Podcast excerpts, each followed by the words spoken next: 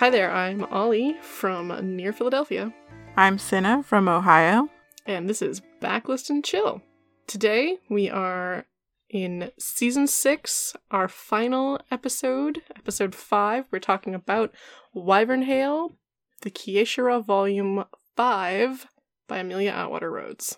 Thank God. It's almost fucking over. We're so close. Once again, too much fucking pie. I need anything else. As we were discussing momentarily before this podcast started, uh, when we begin these Amelia Atwater Rhodes seasons, we've been like, all right, yeah, this will be great, this will be fun. And then we hit like book three and we're like, I'm ready for this to be done. My Yeah. body, something else. Something that's Please. not these. It's just because like you start to really understand the books um, in a bad way. Like, I know what the descriptions are going to sound like. I know how the plot is going to go. Every Mm. character talks the same. I get the same descriptions over and over again about how the Falcons stand at the ready with their right hand clasped behind Ugh, their back. tired of it. exactly. So done with it. Ugh. So on this, our last day of talking about the Kiesha'ra, what are you drinking? I'm drinking absinthe, and today we're featuring Canada Dry Bold Ginger Ale because I didn't have any. Yo. gin- yeah, I didn't have any ginger ale left in the house, but the children had left this bottle because they did not like it. Mm, hmm I understand. It's real ginger. It burns. You've had it? We tried it this week. Oh my goodness, I'm so sad, but glad that you know my pain. it does. It's like on fire, which is probably appropriate for this book. It this, this is true. You know what? Thing is that it's not bad. It's just like I could be drinking ginger ale and not hurting myself. I feel like I put a slice of ginger ale on my uvula and just let it sit there. it does. It sizzles. It's fucking wild. Sizzles is the right word. Yeah, I keep adding more ginger ale, hoping it'll cut. Like, I should have done half the amount of absinthe because it's just, it's too much burn. But you live, you learn. You know. and I learned, and what am I going to call it? Let's see, what's something that's it's so on fire? uh, what is it that Hai keeps saying? Ashes and ice or something. Yeah, let's call it ashes and ice. Or fire and ice. Let's call it fire and ice. It totally is. The liquid is fire, and there's ice cubes. Fire and ice. this is a high. A this is a high. That's what it is. There you go. I like that. Shemakela high. There we go. She's Good the job. narrator. See, that's perfect because high, high burns and Echo is cold. So, mm. Yeah, perfect. And what are you drinking now? so I found a very simple recipe for a drink called Tears of a Prophet. Oh, I love that. Yep, it is mandarin orange vodka. It's specifically Absolut mandarin. okay. And uh there's a fruit, Persephone pomegranate. I love Persephone pomegranate. it's pomegranate juice and mandarin uh Absolut. Um. Tragically, the Absolut mandarin is kind of terrible. It's Well. super bitter. You should have done vodka, orange juice, and pomegranate juice. I so uh fun fact behind the recording, I spilled my first drink. Um so I went back downstairs and I did not make the same thing. I love that Tears of a Prophet was like, nah, fuck that, and fell over. yeah, no, it was. It was tragedy. If I had been Hai, I could have seen that and prevented it. but no, so I just went downstairs and got some like orange liqueur and vodka and the pomegranate juice and pineapple juice. And now I'm drinking that and it's slightly better. So the first one was Tears of a Prophet. What do you call in this version? Sad. Sad Prophet. Sad prophet. That's better. That's great. It's not tears of a prophet. It's sad prophet. It's the Mm. meme version of Tears of a Prophet. it is. Sad They're googly prophet. eyes. Beautiful. So, I'm going to read the blurb. Do it. Hai has always been an outsider. With a falcon mother and a deceased cobra father, she is considered a mongrel by most, an ally by some, and a friend by few. Hai's broken falcon wings are a painful reminder of the life she once led on the island of Ahnmik. And here in Wyvern's court, the avian and serpiente royal family keep their distance, refusing to acknowledge her cobra bloodline. They know that Hai's magic is so volatile she can barely control it, and images of the past and future threaten to overwhelm her. When Hai's cousin Eliza Shardae Cobriana abdicates the throne of Wyvern's court, Hai has visions only of destruction. The Serpiente king, Salem, dying in her arms, the dutiful guard Nicias unable to save a generation of children, and Wyvern's court engulfed in flames.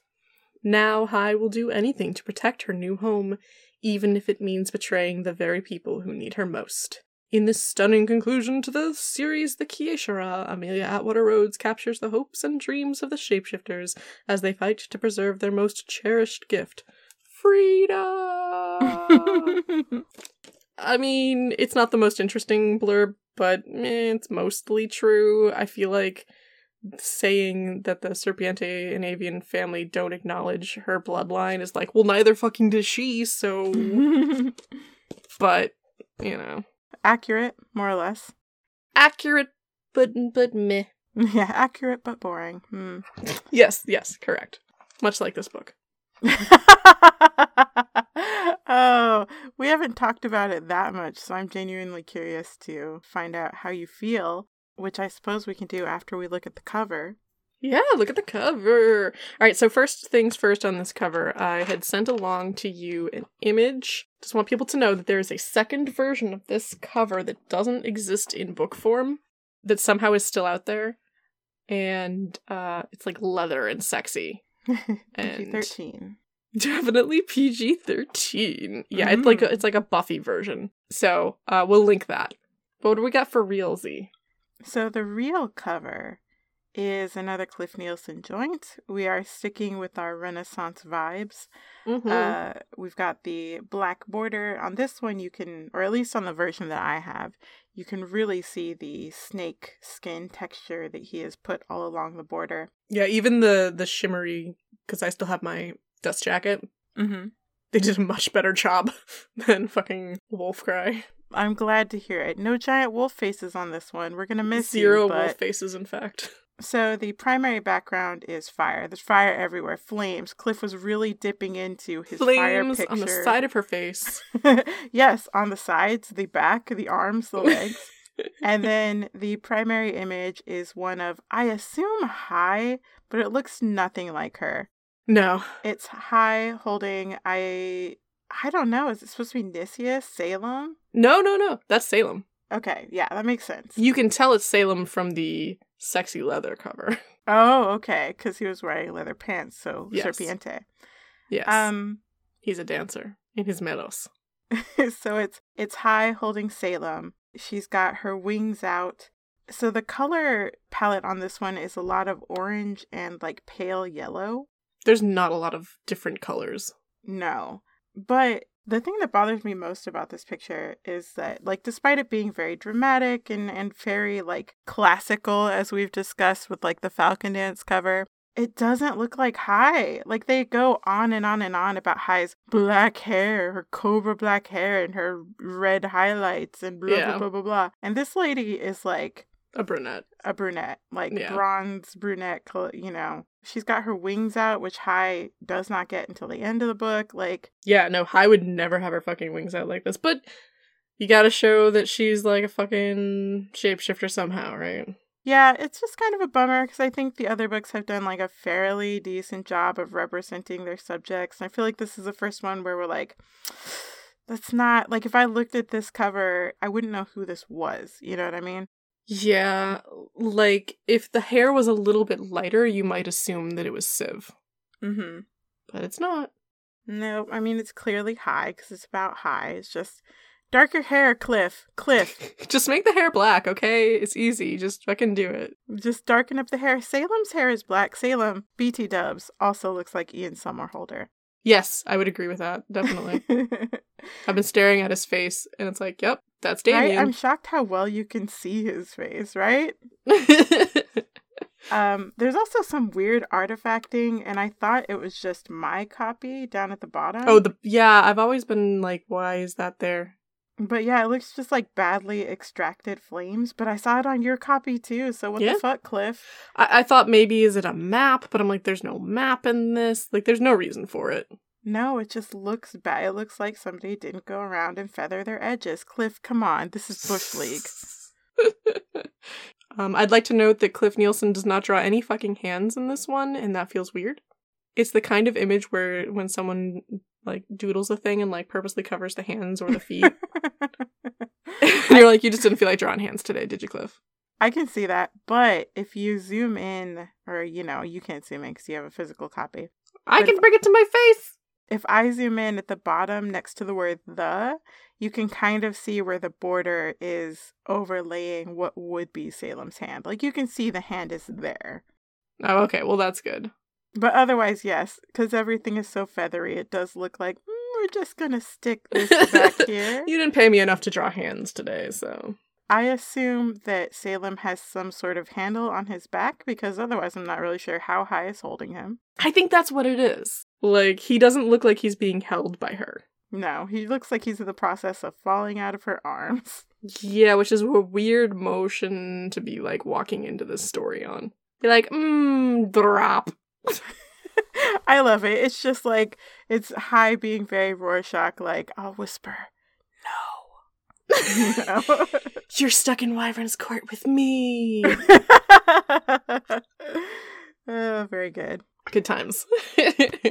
uh, as last time, sniffing the book. It's still just kind of empty, and I get that kind of old glue smell as opposed to old paper smell. I'm very bummed for you. I know. My book, however, I did notice when I started reading it, like, Mhm. was in immaculate condition. Oh, good. Where it's like, oh, I read this one time.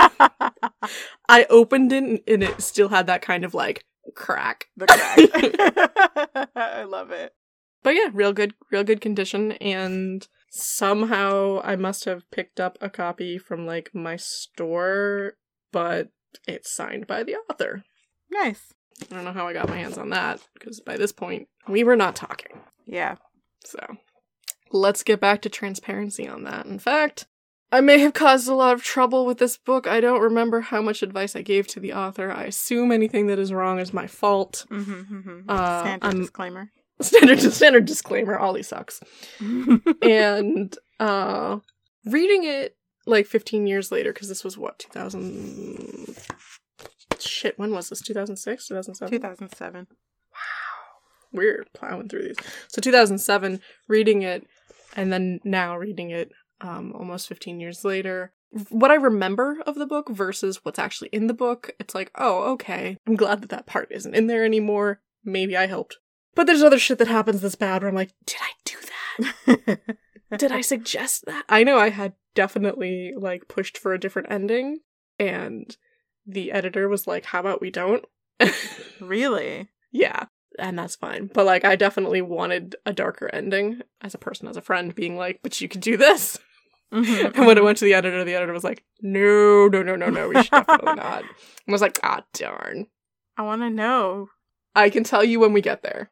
Um and you're going to be like, "Ollie, why would you ever suggest that?" I'm gonna be so mad at you. You'll be so glad that I was not listened to. Okay. this this does sound like you because you're like make it darker. mm-hmm. No, for sure. That is like my MO. Any anybody who happens to be listening to this who knows me, which is like basically nobody. Um, I like angst. Mhm, mhm. That's where I live. I don't understand happiness. It makes me uncomfortable. so, I think we're ready. All right. God. So like does what what plot, you know? Does it have a plot? Who knows? Sometimes. I feel like. Alright, so first off, my copy is 174 pages. 174 pages. Mm-hmm. which is ridiculous to me. And with the amount of pages that are not actually Hai, but Hai being what you called a television, Hai's plot's probably like 100 pages.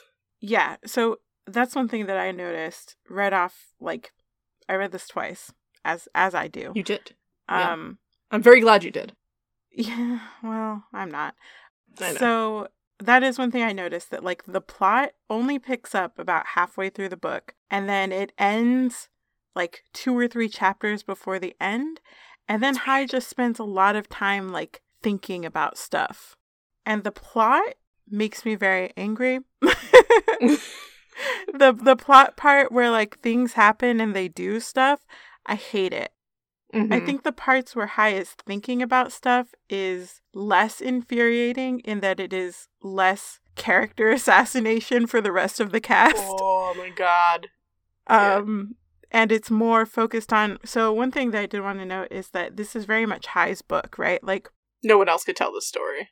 Yes, and we've talked about like the other books where some of them felt appropriate, snake charm, cough, cough, you know, not so much.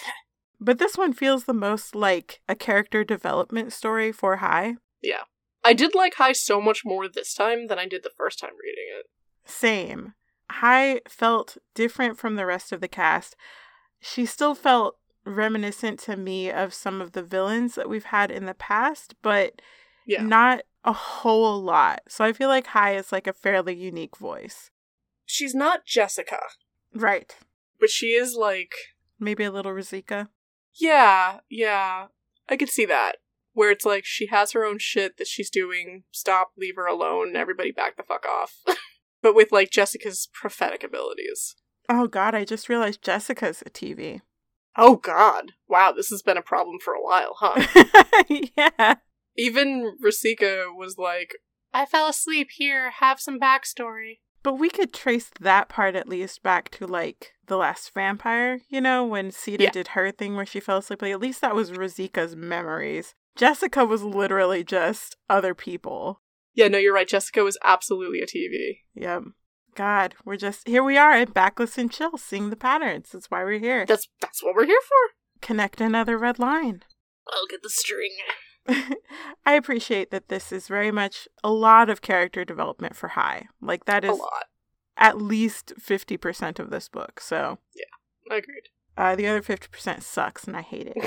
Let's focus on the stuff that doesn't suck. Nope, can't. No, sorry. We must have plot. Uh, like I just I hate the way these books plot. I guess what frustrates me most about the plot in finger quotes is that by the end of the book, it's exactly the same as it was when Wolfcry ended. Agreed, agreed, definitely. Uh, remember where I was like, do we need book five? We'll find out. We didn't need book five. like, I appreciate what it does for Hai, but. Yeah. From the Wyvern's Court standpoint. the Wyvern's Court is just like, we're a little bit more pissed off, but basically the same. Right. So, yeah, I just. I'm me just standing here like, but why? Why did we need this? Right? Like, why couldn't we? I guess I know why we couldn't do some other thing from Hai's perspective, but. Because the point was Falcons. This whole series was about the Falcons. Psych. Stop, stop, stop, stop, Okay, so this picks up, God, like maybe before the end of Wolf Cry?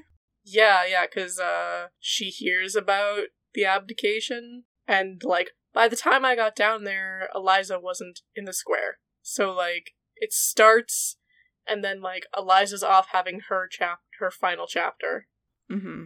So Hai picks up. There's a, a dramatic introduction. She finds out that Eliza has abdicated. People are upset. You know, they don't really know what to think, but the serpents are going to move forward with Siv and uh, Salem as their monarchs. Yep. And Hai's just like, well, this doesn't involve me. So Hai spends a few chapters having uh, visions that kind of fill in some of the stuff that we already know, but it gives yeah. us like a first person perspective from it. Like we actually see how Alistair was created. Yeah, that was interesting. And we see we like see a little bit more of the Dasi falling apart. This is definitely a Dasi book. Yeah, for sure. That's like Hai's the beginning most of Hai's visions center around the Dasi. But she keeps having visions of Salem dying in her arms, and it keeps happening the same way, but with slight variations, which leads Hai to think, oh, this is a prophecy that has a really good chance of coming true. So, Salem's coronation comes. He names Rosalie as his mate. Uh, Rosalind. Rosalind, I'm sorry. no, he names Rosalie from Twilight. Crossover fic.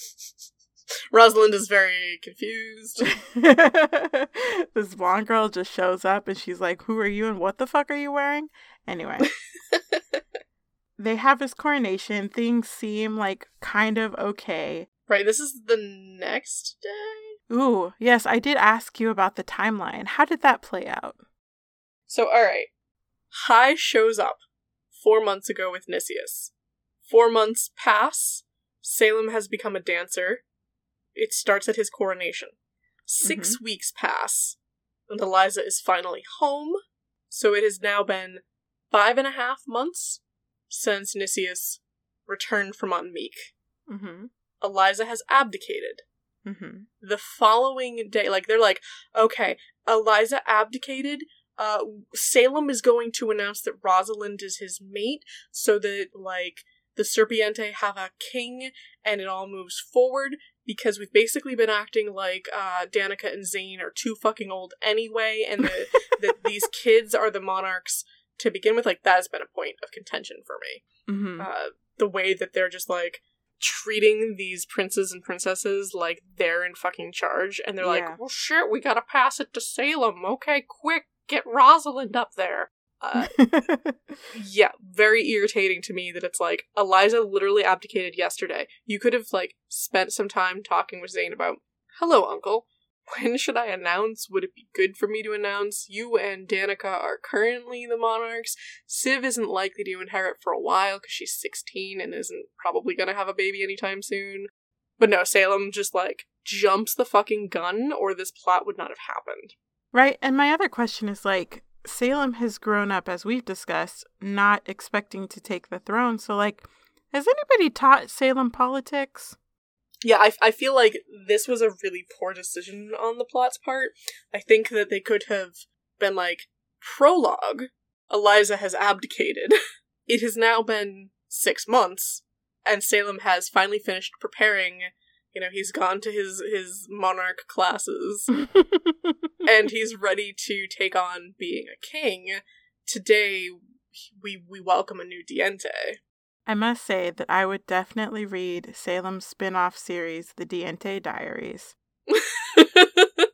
in general, I love Salem. I think he's a good character. But anytime someone becomes like an adult, the king, they lose personality. Mm-hmm.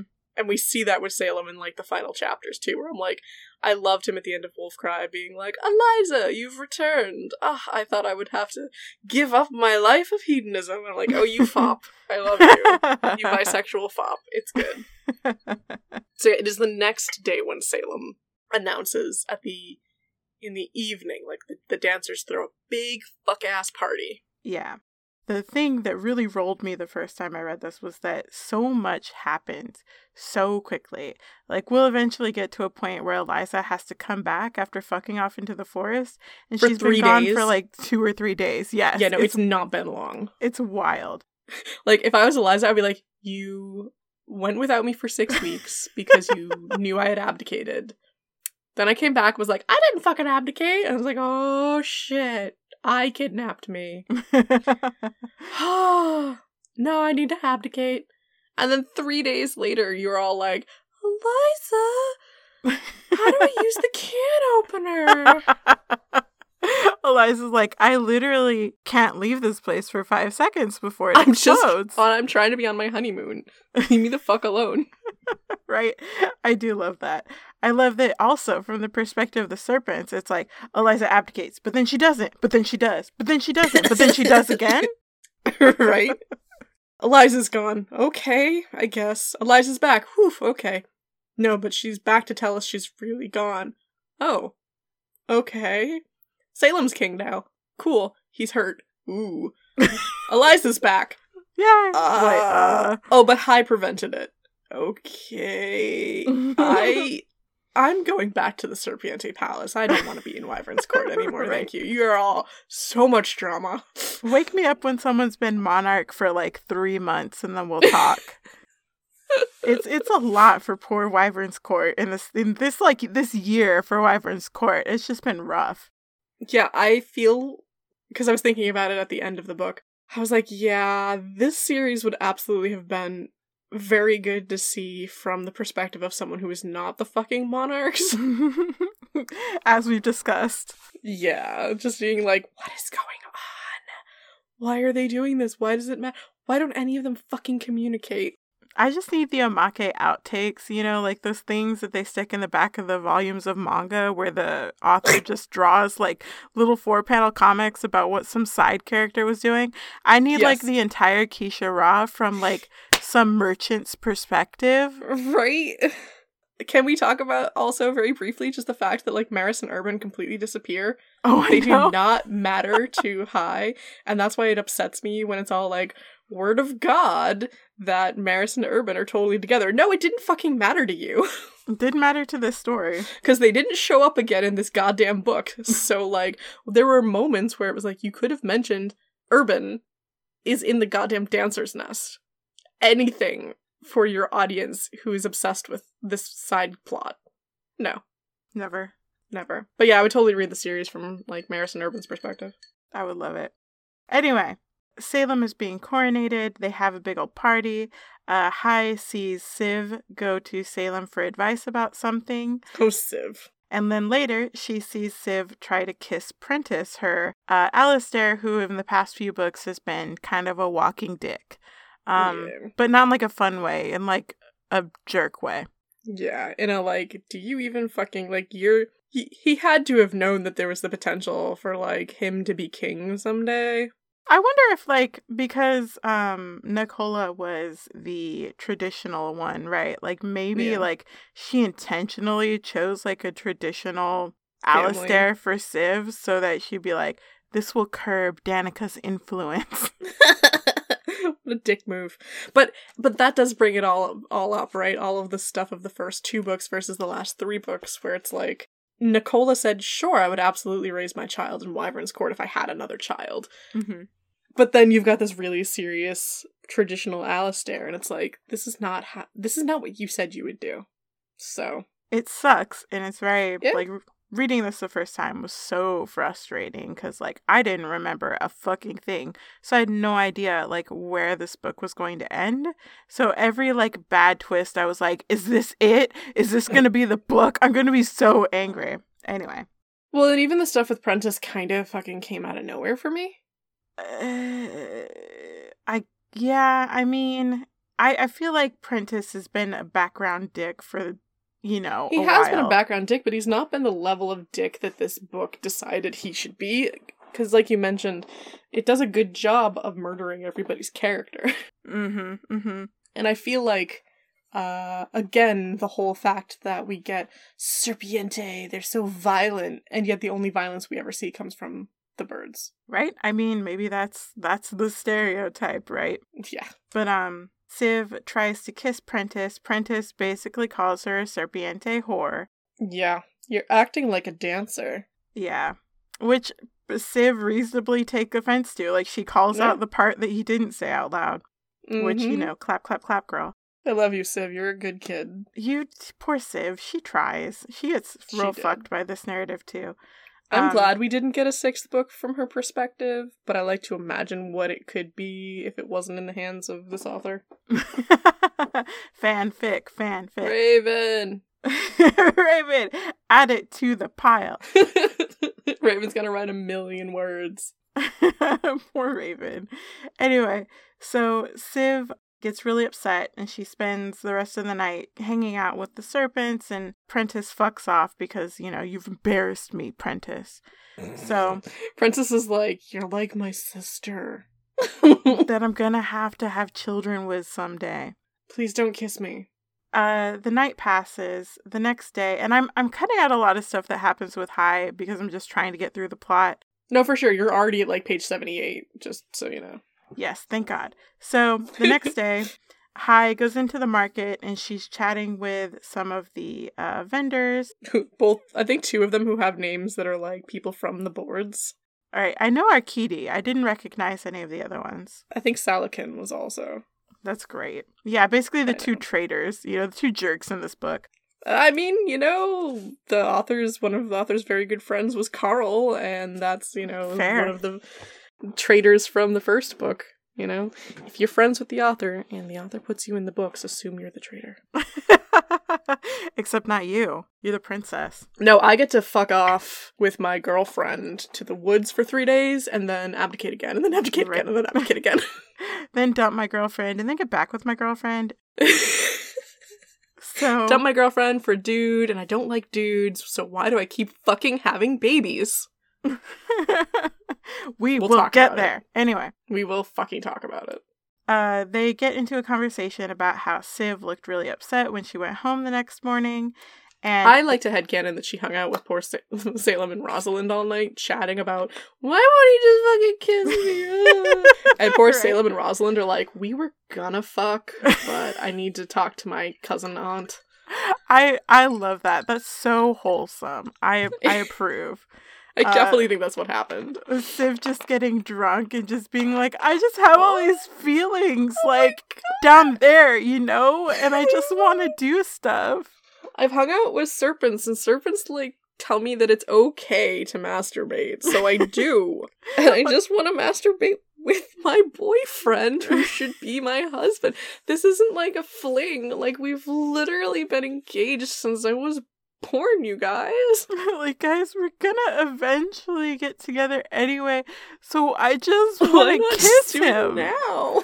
Why can't we It's just okay. kiss? Do you want some water, Civ? no.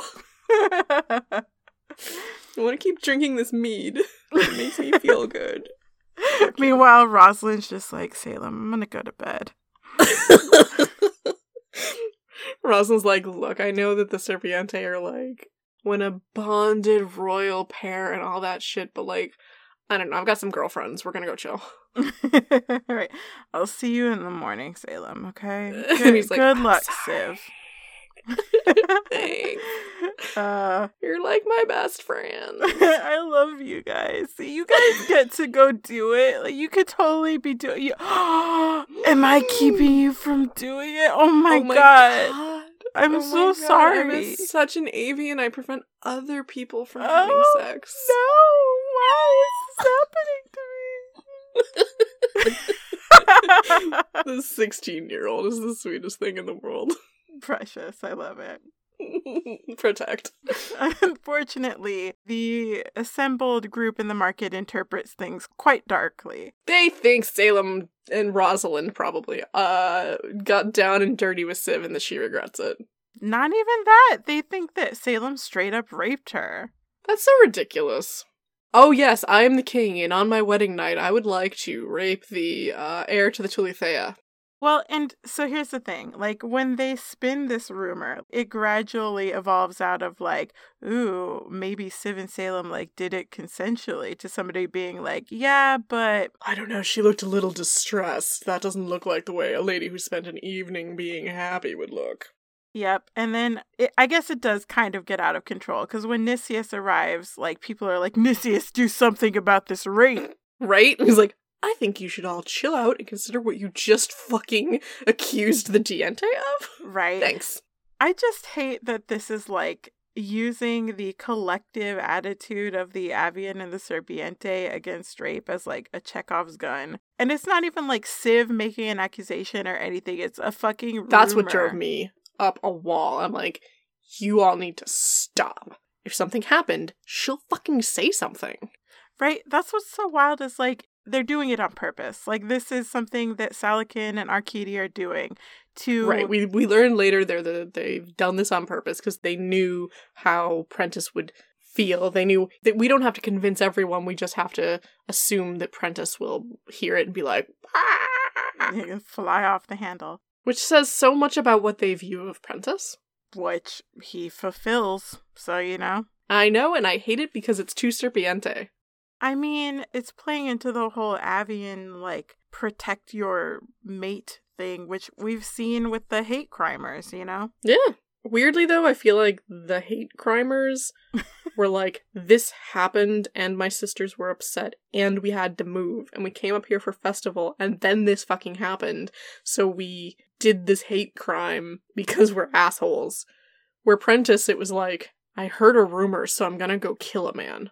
Yeah, it's a pretty wild leap from somebody who was supposed to be, like, in some sort of diplomatic position, right? That absolutely, right? Like, you're not just a dude. And you would think that he would go, okay, if I murder Salem, I'm not going to get away with it. I need to be prepared for that.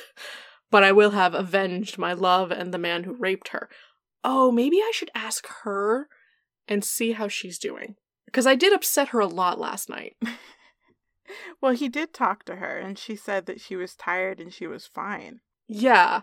So the fact that he hears this and then immediately goes off, I don't know, it's just it's such a huge leap of logic. And I feel like considering that the the hate crimers came out and were like, no, it wasn't Prentiss, it was us. We would never want him to get in trouble. He wouldn't have done that. And then he fucking goes and like tries to kill the fucking king and, and would have succeeded again if there had not been magic. Yeah. A lot of people have to take a lot of stupid pills to make yeah. this plot work. And I think that this applies to Prentiss as well. But I do think that like Prentiss is the one that I could theoretically believe the most just because they've set him up to be such a rigid asshole. Yeah, I, I think I would have liked to have seen, since we had the TV playing, uh, I would have liked to have seen more of a reason for Prentiss to believe it. I would have liked to have seen Prentiss actually talk to and confront Salem about it, or actually talk to Siv about it and be like, oh my god, she's not telling me she doesn't want to tell me the thing. Like, I want, I wish it hadn't been, he talked to Siv and she was like, I'm tired and leave me the fuck alone because you're an asshole. And then I heard this rumor that you got raped, and now I'm gonna go talk to Salem with a knife. Right, now I'm gonna go kill a monarch, premeditated. Yeah, like it just, it needed a little something more. And I understand that this book is 173 pages, but like, how quickly it happened is, is part of what we've discussed with many of these. And it should have been a rumor for longer than two seconds. Mm-hmm. Because uh, Hai was there when it started, and then Prentiss got his hand on the strongest Amhaj poison. So, like, one, why do you still fucking have this? Two, how fucking did he hear blah blah blah? Maybe Salem raped Siv, and then like run off and then run and find Salem, like, cause cause Hai was seeing it through her television. I express my disbelief. yeah, I mean it sucks and you know, maybe it's part of the point that like they can collapse so very quickly back to war, but it's it is still very frustrating. It feels like not having enough faith in these characters, which you know, if that's the point, that's the point, but yeah, that is the point. so the rumor gets back to Prentiss. Prentiss thinks that uh, Siv has been raped. He goes to confront Salem. He would totally go down for premeditated murder in a court of law because he was chill enough to fake his way into meeting Salem and didn't just like attack him on the street, you know? Yeah, yeah. He didn't be like, Salem, I heard this. And Salem being like, I don't have to answer to you. yep, nope. So Hai sees this. She goes to try to stop it. She tells Nicias to try to help her stop it, but the two of them are too late. They keep Prentiss from killing Salem completely, but he stabs Salem, which has the poison on it, which does essentially the same thing. And word for word, Hai's vision has come true. So Hai makes the choice that she could she did not make in her visions to try to reach in and save Salem using her echo powers she sort of succeeds. She like cuts out the poison, but she also ends up like Salem's magic is lost in the process of Hai saving his body. Because the fucking poison is like nom nom nom nom nom. Yep. And there are so many words devoted to why Salem is alive but not alive according to these world rules. But the the gist of it is that his body is alive, his he's kind of brain dead. His soul's yeah. gone, his magic's gone. He's not going to wake up again. Can't be anything if you don't have magic, I guess. Yep. So Hai wakes up. She is horrified to find that Salem is not going to wake back up. And she knows that the next step is to bring Eliza back, who, as we've previously discussed, has been on her honeymoon for two days. she, so this is where the book ratchets up in like just making me so angry. Um, yeah. Because we have spent a whole book on why Eliza cannot be a monarch. That yep. was the whole point. Yep. yep. I mean, we we've already we've been talking about this since Falcon Dance. Yeah, that was the big thing that Nicias learned in Falcon Dance. That was the whole point of Wolf Cry. But Salem is, you know, not going to wake up. And so Nicias is like, oh, I gotta get Eliza, guys. We need Eliza back. He's got such a fucking hard on for Eliza. And I get it from Nicias' perspective in a way, right? Because, like, I mean, Nicias should know that Eliza can't have a child, right? Like, and that's. Well, and he even says it to her, too. Well, but they waste so many words on like why there has to be a breeding couple as the Diente. Sure. Without a viable heir. Like there's so much grossness in these moments here. Right, because the book has to do backflips to justify not making Zane the king, not looking Zane for who hasn't been king for 2 days. Right, like not looking for some other solution. Actually, hold on. I'm going to timeline obsess. Salem became Diente at sunset when he announced Rosalind as his mate. The next fucking morning, yep. Prentiss stabs him. Mm-hmm. Zane has not been king for less than 24 hours. Well, Hai is passed out for a while after she no, tries to save there doesn't say there doesn't say shit about her being out for a while. Yeah, it is because she and uh, Nicias wake up together, and she has to go like look for Salem and find out what's happened.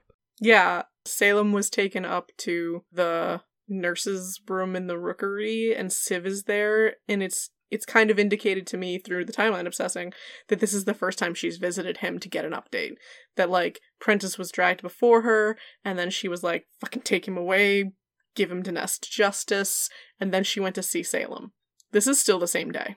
Mm, I I would believe that. I would also believe that it's been like a day. It either way, it's negligible amount of time. Extremely negligible. I think he hasn't been king for less than 24 hours. Right, but because of reasons that will be uh painstakingly explained to us, Zane can't be the king. We don't have time to discuss some other option, so it has to be Eliza right now, even though she just left, because we all know that she can't be a monarch for Falcon reasons the fucking thing of being like, well, we have to do blah de blah because the serpents or the avians or whoever that like the idea that it's like, well, people are so used to XYZ thing happening and we must do it quickly or they'll get restless is gross to me because it feels really shitty. Often to the dancers because of the whole fucking way they start rumors and shit, right? The whole way of it is very bad to the common people. I mean, I get why they would want somebody in charge, right? Because a bird just murdered a snake, and if you don't have anybody telling the snakes what to do, like, obviously, maybe a war, you know, like, things are tense. For sure, for sure. But again, even Zane could step up and be like, my nephew, who became king yesterday, has been stabbed and is is recovering I will take over the duties until then. We're gonna try to get justice, blah blah blah. Absolutely. It it acts like the common people of the Serpiente, the common people of the Avians, are a fucking mob that are always two seconds away from revolting and trying to kill everybody. Uh, fucking overthrow the monarchy. Let's go. Do it. We don't need it. and that is always a problem for me. The way that it's just this faceless mass. Yeah. Yeah, that's fair. It doesn't do it doesn't do any good for anybody. And it's what causes all of this fucking plot to happen. Being like, shit, we gotta do something. Why? Why not just fucking calm down? Why not actually have guards and, and police forces? Not that I encourage that either, but like, why not just have people who say, hey, are you getting fucking upset? How about you go chill out in the corner for five seconds? Zane was able to do it when he announced Danica as his mate.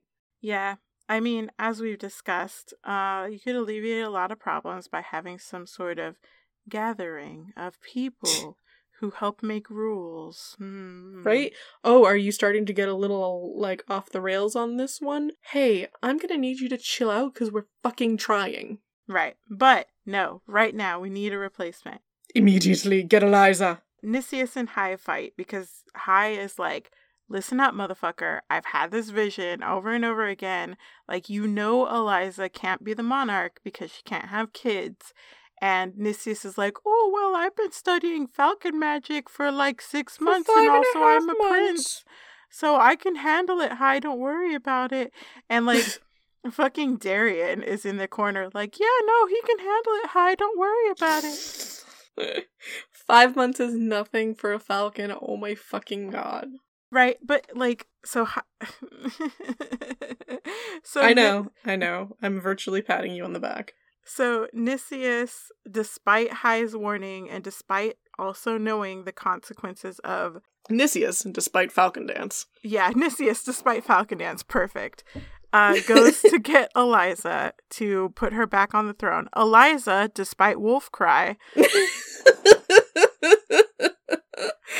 is like, no, you're right. I have to be the queen. And I had my little fling with this gal. I'm good. right, like Nicias, despite being like, well, maybe you could like adopt. Oh, oh, you sent me this, and I was like, what the fuck? Right? Eliza's like, no, I can't adopt. And I'm not actually going to explain why. I'm just going to say that I can't and then bring up Obsidian and their problems. Yeah. Oh my god. This made me so mad because okay, Nissia says it isn't a perfect solution, but there may be some way you could adopt some way. Like you could adopt. Just say you could adopt. Eliza shook her head. If all I wanted was to be safe from my magic, that would be the answer. But if I must do this, make this choice, then I want more to show for it than survival. The Obsidian Guild has been abused by the Cobriana for millennia. Anjay Cobriana promised them equality, but his death destroyed that chance. My father was pledged to a white viper and then ended up executing her. I have a chance to make this right. Like, you don't have to marry him. You just fucking pardon them and say you don't have to follow us with ki- as as a king. You don't have to fucking do anything. You're welcome here. You're just other people. Like, right? That's such a non sequitur. no one was saying anything about the Obsidian Guild, Eliza. Yeah. Just bring Betia. Right? And Eliza doesn't say why she can't adopt. She just starts talking about the Obsidian. Like, what the fuck are you fucking talking about? This is Just say, nonsense. I'll come back. I'll bring Betia.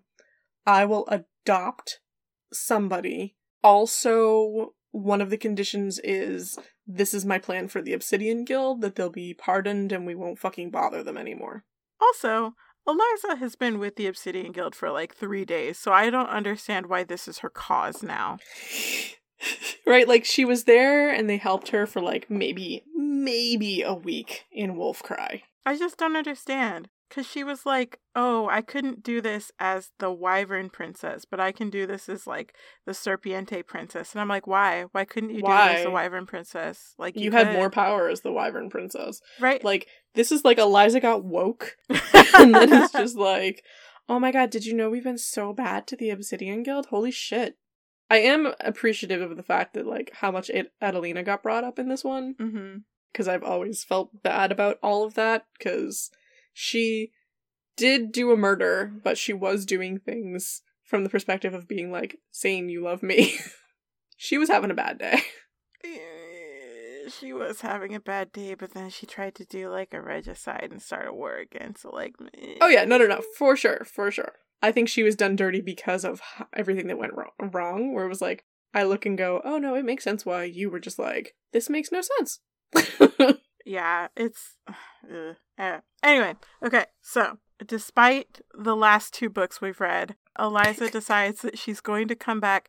She says that because the Obsidian Guild has finger quotes balance, then it'll be okay for Veer to be her, like the, the head Obsidian guy, to be her king, except that in the very first vision that she had, the father of her child was the python in Obsidian Guild. So, like, once again, what the fuck are you talking about? um, very, I think it's very literally like Maeve's kin are white vipers. So I think Eliza is like, oh holy shit, Maeve was a white viper, Vare is a white viper. If I fuck a white viper and have a kid, then that kid won't have power. It'll be balanced. It'll be fine. Forgetting the fact that the whole coven existed with the Falcons. Right. And also that Nicias was told that's not how it worked. It is not how it works. I theorize that you would need to have like a hawk viper child and a like cobra hawk child. No, I'm sorry, wait. You would need a cobra hawk child to have a child with a falcon viper child or any mix of these four. Okay. But I hate this whole discussion. I know, I know, but there's four fucking groups, right? Because it's the cobras and the hawks, and it's the falcons, and it's the white vipers. Those are the splits. It- yes. Okay. But one thing that really stuck out to me reading fucking Wyvernhail is how much this book hates interspecies erotica. um but like How much this book hates biracial people? Yeah, like Yeah. literally no combination is okay. Like none. Like Hai isn't okay and she's specifically not okay because of the conflicting like magics of her two parents. Eliza's okay but not okay to ever have children. Right. Birds can have children with snakes because, like, that's okay. But then those kids can't have kids. It's just why is this a thing? It's so irritating. I know that you had like a problem with a lot of the racism in um like the fantasy racism in um Falcon Dance and like stuff like that.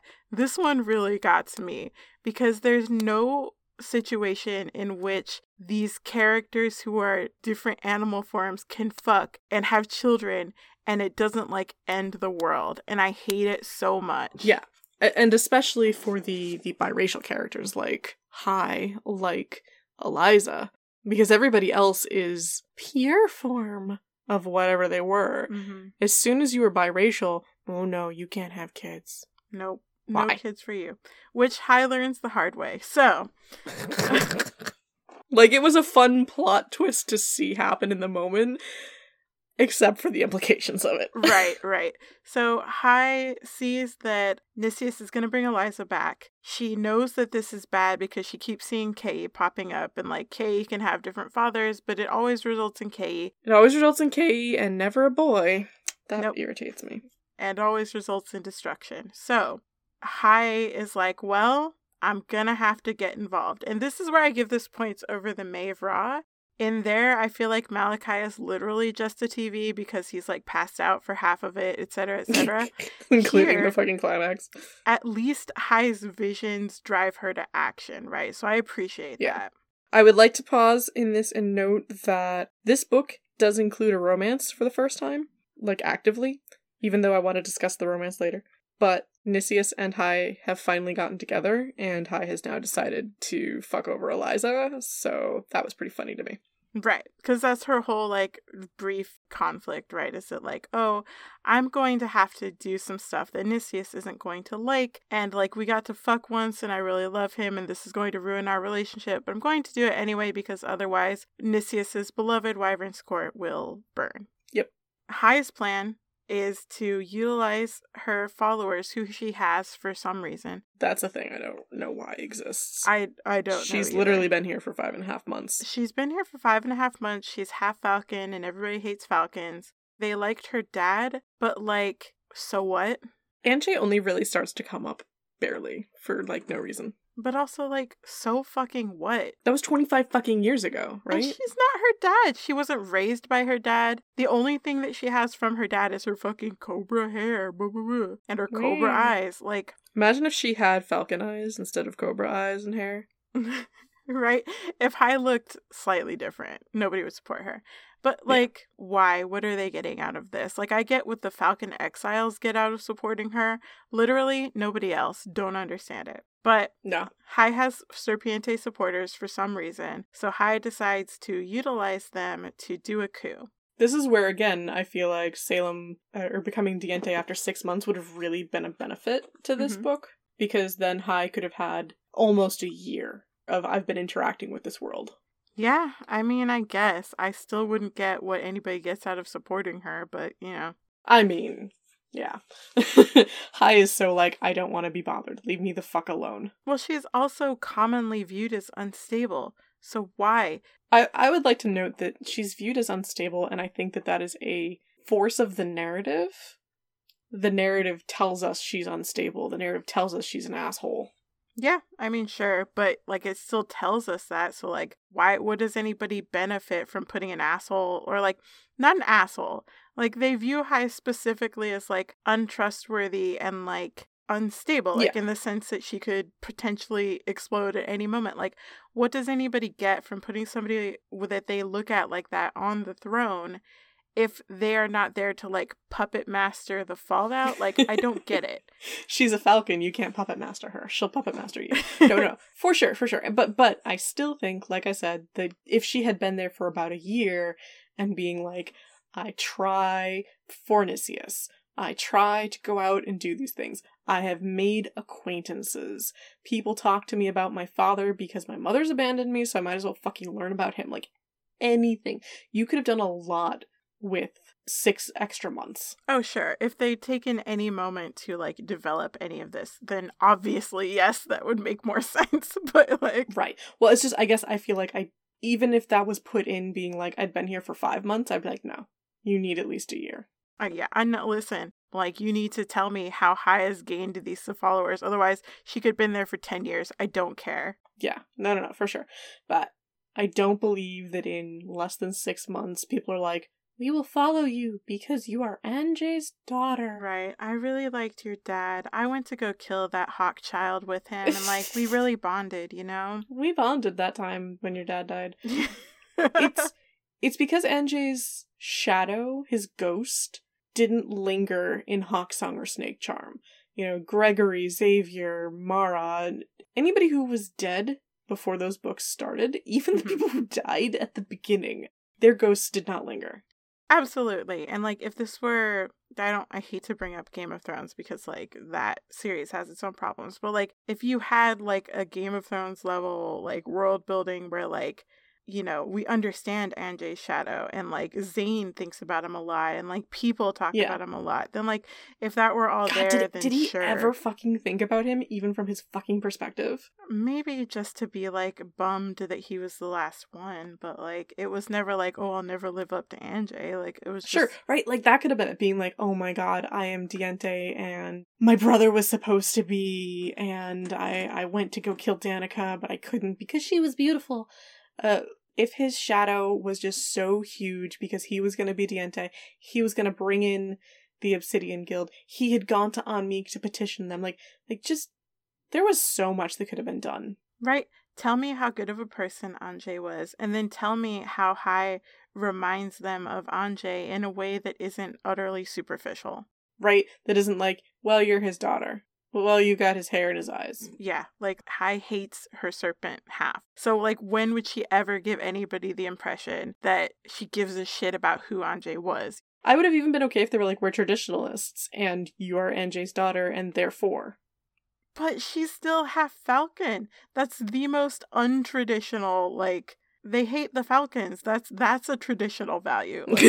Like... but traditionally we hate the falcons, so I guess we should not like you. No, but like the whole thing with Eliza where she was half hawk and they were prepared to have her. I don't know. I feel like there's only 25% chance someone would actually follow Hai. If that, honestly. Of being like, well, I supported Eliza, but I'm a traditionalist and would prefer to have the oldest child of the previous generation as my queen and I can get over the Falcon thing for some reason. You know, whatever. For some reason, except for the fact that you've never done that. I don't know. You're right. There's so many fucking hoops. Right. Anyway, so Hai is going to use her followers to do a coup. Like maybe the next day, probably, they have the coronation for Eliza. Eliza comes up with uh, the obsidian guy. Uh, he's going to be her mate because balance. Even though she just said, I'm leaving for Betia, they're all like, I don't know the fuck is happening? Right. Even though, uh, even though that hoop has been set up in previous books where they won't accept a political marriage, and we just saw her publicly fuck off with her girlfriend. But anyway. but I guess we're ignoring that now. I guess it doesn't matter. It's fine. Uh, yeah, Eliza's going to claim the throne. Hai steps forward. No, Eliza, I'm the queen now. And Eliza's like, whoa, I don't like that. But, you know. Fuck you, Hai. I'm not going to start a civil war over it, and you appear to have supporters here, so I guess you win. I'll get you next time, Gadget. so Hai becomes queen. Eliza fucks off because she doesn't want to start a civil war. And then the worst chapter in existence, chapter 17, happens. Absolutely one two punch assassinating both Zanika assassinating Zanika right in front Completely of eyes. assassinating Zanika. Fucking terrible. I hate it. This is absolutely the worst part of the plot. Like when I got to this point, your meme was perfect. I would have fucking stopped reading this. I hated this scene so much. Zane is obviously understandably upset because he's not been Diente for like 48 hours now. that Hai has just publicly humiliated Eliza and stolen her throne. He gets up on the stage, tries to hit Hai because, you know, serpents. Vair stops him. So instead, Danica hits Hai and then calls her a mongrel, like the worst. Oh slur. my god, I was so fucking mad. It's like, did you seriously, when you have your daughter, She has a whole speech. I'm not going to read it because we don't have the time. and she it's awful. has a whole speech that's like, here are the reasons why I'm actually not racist, but I'm going to call you this extremely racist slur that also applies She's one of those mothers who are like, no, my children are half something that isn't white. right? I'm not racist. but I am going to call you this slur um to your face in front of everybody. Yeah. It's fucking terrible. If I was Nicias, I would be like, this is awful and I hate it. Oh yeah. No, and like I read a bunch of Goodreads reviews. Like all of Oh, the yeah? ones that were not five stars mentioned this scene. Nobody liked it. It's awful. It's the worst. It's really terrible because like, hey, you know those characters from the finger quotes good books? Fuck them. What if they were racist assholes who were pissed off that their daughter tried to come back and then this other one was like, actually, it's my right? Yep. Yep, yep, yep. Um They're just mad because it is her right. And like I could almost almost be on board with this as like, oh, actually, you know, your heroes also have bad opinions, but like there's no but that's not the point of the book. There's no point. yeah. Yeah. It's No. just Danica and Zane being shitty and like fantasy racist, but in a way that resonates so much more than it does in other books, specifically because of Hai's struggle with her like biracial heritage. Like Yeah. this is the worst thing that you could say to Hai, and Danica Because says Hai it. is like so already on board with being like, you're right, I am awful. Yeah, I am the worst mixed race person in the world. You're correct, and and you're just like, no, Hai, stop. right. Um, the only thing that was, I think, in this chapter and good was Vare being able to call out Zane about like, um, actually I do know your fucking laws because I was like six and we were waiting for you to marry my aunt, Mhm. Adelina, and then you I mean, I know we all know what happened. you know, she tried, like you said, to commit regicide. Uh, but then you executed her instead of marrying her, and you married this lady. Right, like so, looks bad to us. Just saying. yeah, right? Like, we were trying. I was there. I was a kid. You killed my aunt. Fuck you. Of course, I know your fucking laws. I was ready to become part of this society Yeah. and not have to be fucking traveling around, running in the goddamn woods whenever your fucking police came after us because you thought we had a fucking criminal. because we're a band of criminals, and that's all we do. That's all we are. Yeah, yeah. Yeah, no, it sucks. I hate the this chapter. coding in this book. Oh my god. yes. Literally the worst. Um, but the plot moves on. So, highest queen, almost immediately, she sees Kei and realizes, oh shit, I'm Kei's mom now. I too Fuck. have an Hammerox fire. I too can become pregnant and produced, but I'm mixed race, so that's bad. So why don't you just not have sex with this dude? Right, but like the whole thing again with the Serpiente is like, oh, we need a breeding couple to be rulers, otherwise it doesn't count. I hate it because, especially as you pointed out to me at one point, like Zane and Danica have, she's been unable to have another child for twenty years. Yeah, I don't get that. Like, oh, you can't have an infertile couple being um rulers. I'm like, yeah, but Zane was the ruler like up until three days ago. So what are you talking about? Right? Like, my thought is, what happened if Eliza had like died when she was like six and like drowned? They imply that Zane would have had to take a new wife. And then it's like, oh, cool. Uh, you killed Adelina back in the day. Mm-hmm. again back to the whole bullshit of this world well we won't allow a political marriage okay so do you can you take courtesans like are you allowed to have mistresses but no no no no royal couples are are bound with this perfect true love okay well if your child dies and your wife cannot have another child you're fucked what are you gonna fucking do Yeah, yeah. because anybody else they're gonna be like mm, that's, uh, that's a little sus there bro yeah, right. I know, right? Like we ship you guys, but if you can't have kids, mm, yeah you're gonna have to work. Gotta go. that. like can't adopt you know can't say mm well i'll stay king but but my my nephew salem you know who's nine he can be uh my heir Mm, Except that Nicias is telling Eliza that she could adopt implies that they would accept that. i know there's so much bullshit bullshit world building that i do not understand why does it have to be no this is the way and it always has been and always will be literally the first book was about what if we didn't always do things the way they were supposed to be, supposedly forever and always? Well, like we've said in previous books, it feels like we keep running into these invisible walls where it's like, no, you can't go this way because infertility. No, you can't go this way because um um the Obsidian Guild. No, you can't go this way because X or Y or Z. Where The easy, obvious answers are just be like, I'm adopting this Cobra kid. yeah, yeah, yeah, yeah. You know, He's my heir. He's my protege. Right. Th- that's it. The fucking end. right, right. Okay, but anyway. Maddening. It it really is. It's hard to the plot stuff is really hard to read. So, uh Hai realizes, "Oh shit, I'm the mom." She decides that her only solution to this is to save Salem. Um Nicias is obviously like really mad at her because, you know, she did coup his, you know, GF, but Hai uh, goes to see Salem. She runs into Nicias there and she's like, Nicias, I fucked up. I kept trying to fix the future, but you know, it keeps happening, man. So I'm going to actually fix it this time. Watch my back. He's like, all right. All Yeah, right. It's like, mm, I don't, I'm not a fan of you, but I'm a nice guy, you know? So Hai dives into Salem. She discusses uh, magic, no magic, no soul, etc., etc. Ultimately, what she does is give him uh, her magic, which she doesn't like realize in the moment. Like that's a revelation. But she does what she needs to do, and she saves Salem. Uh, she wakes up. I think like they say like three days. this is the only moment where I feel like, yes, several days happened because they tell us. Mm-hmm.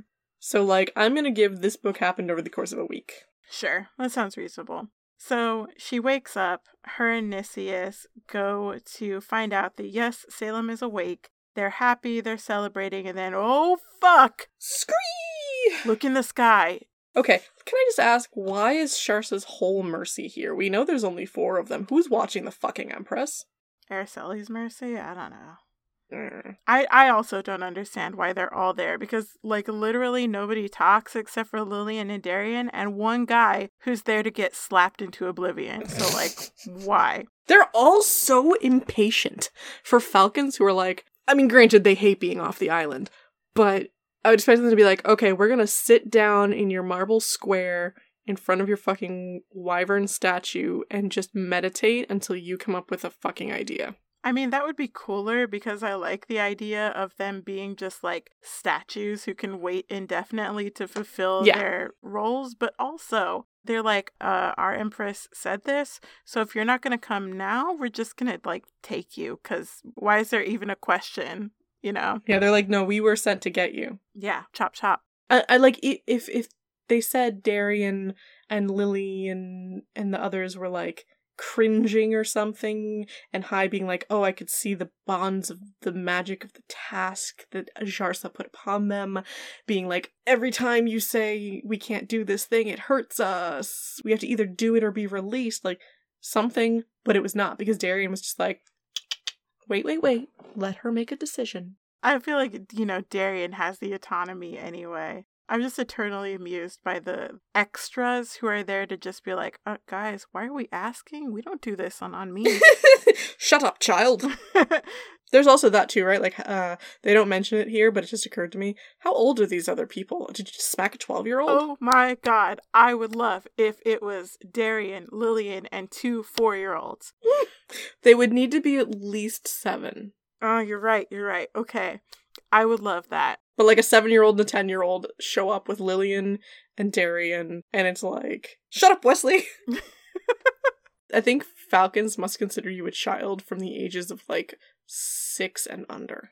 Probably. Maybe Kay is like eternally six for that reason. Sharsa and Araceli are just like chomping at the bit, being like, soon as you look like you're seven, we're gonna fucking stab you. Couldn't have been 10 when your magic showed up. Love it. Okay, so Darian is like, Hai, we felt it. You got rid of that gross cobra part of you. You're I pure. hate every you're fucking pure falcon now. You can come to the island and live the life that you've always wanted. And, uh, deserved. everyone's like, This is all true. This is what I've always wanted. So the next like three chapters, I want to say, are Hai just like, Do I want this? What is a baby anyway? Like she has a bunch of flashbacks, she like reconsiders her life. She has a mental meeting with Sharsa where she sort of works out her mommy issues. it's only two chapters, by the way. I'm looking at it. It is 22, 23, and then we're at the epilogue. It feels so much longer. It does. Hai basically just like has all of her character stuff like come back up and she has to like decide who she wants to be. She confronts Sharsa and she's like, if you want me there, I will go there. This was so this was so sad to me. Oh, it was super sad. This is like I appreciate like this this specific part. None of the rest of it is like comfortable for me, but like this this bad relationship with my mom who I'm eternally trying to make happy but will never acknowledge me, like I like this. Right. She's not even my real mom. She's just kind of my stepmom, but she's the person who fucking raised me. Right. And then like my real mom has never really cared about me and like I've never cared about pleasing her. Like her mom stuff I enjoy. Um, yeah. Hai is a pretty good character. Oh yeah, and like I 100% appreciate the fucking character growth that happens in this book. So, Hai, you know, ask Sharsa, "Do you want me there?" Sharsa can't say that she wants her there cuz Echo will literally be like, "Mm, you lying, bae." Right, and that's the whole thing is that Sharsa doesn't actually want her there. Sharsa just really likes Darien. Sharsa likes Darien, and I'm pretty sure it's implied too that Sharsa wants Hai there because Hai can see what she did. True. And also, Sharsa knows that Darian wants Hai there. Just so funny because Hai's like, my mother doesn't give a fuck about me. But Sharsa's like, no, no, no. If I can get you on my side and here and Pureblood Falcon so that like Ahnmik's Laws won't be pissy, Darian will be happy. But like, Darian spent 25 years fucking trying to cause a coup and it's like, y'all are so messy. right? And the like other sad thing for Hai specifically is that like Darien says a lot of really hurtful stuff about caring about Hai like in spite of her serpiente ness. Oh my god, like at some point she literally says like the curse of your father's blood. I loved him, but I hated what he gave you. And I'm like, ew, ew, ew, ew, ew, ew. Right? All this Falcon supremacist shit. And this is like the first time that it's really questioned. Like Nicias did it a little bit in Falcon Dance, but as we discussed in that podcast, he ended on like fairly decent terms with them. Up to and including, I guess, it justifies the ends, you know? Right. That sure does sound right. I may visit to see my auntie again, no worries. But Hai like firmly rejects it. Like Hai sees it for what it is. Think You don't actually like love me. You, you know, my being part cobra will always make me lesser in the eyes of your people. Yeah, I didn't wake up and suddenly stop having cobra eyes and hair. right. We saw it too with um the way Araceli reacted in I think Snake Charm to Ray slash Sebastian, where it was like, oh, she'll always see the way that a crow's feature mar my Yeah. my falcon face. Like, we know them. We know they're assholes. We know they're racist. Right. But Hai is like, I'm not going to subject myself to that life, even though it's what I've always wanted. Like, I am choosing to do what's best for me and to, And I love this for her. yes, and to like acknowledge my Cobriana ness and not hate it anymore.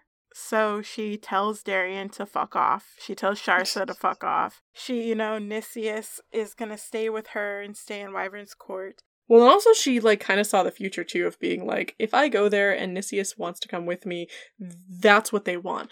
They want me to bring him, and then they've got him. Right. These are all things that like will all benefit the Falcons and Hai would normally do it because, you know, in the beginning of the book, Hai only cares about the Falcons and Falcon values. Mm-hmm. But by the end of the book, Hai cares enough about being treated well to not subject herself to that to benefit Right. the Falcons. Good for her. Yes. She cares about Salem. She cares about Siv. She cares about Wyvern's court. Yeah. Uh, because as the book explicitly says, Hai is also a Wyvern. So Yep.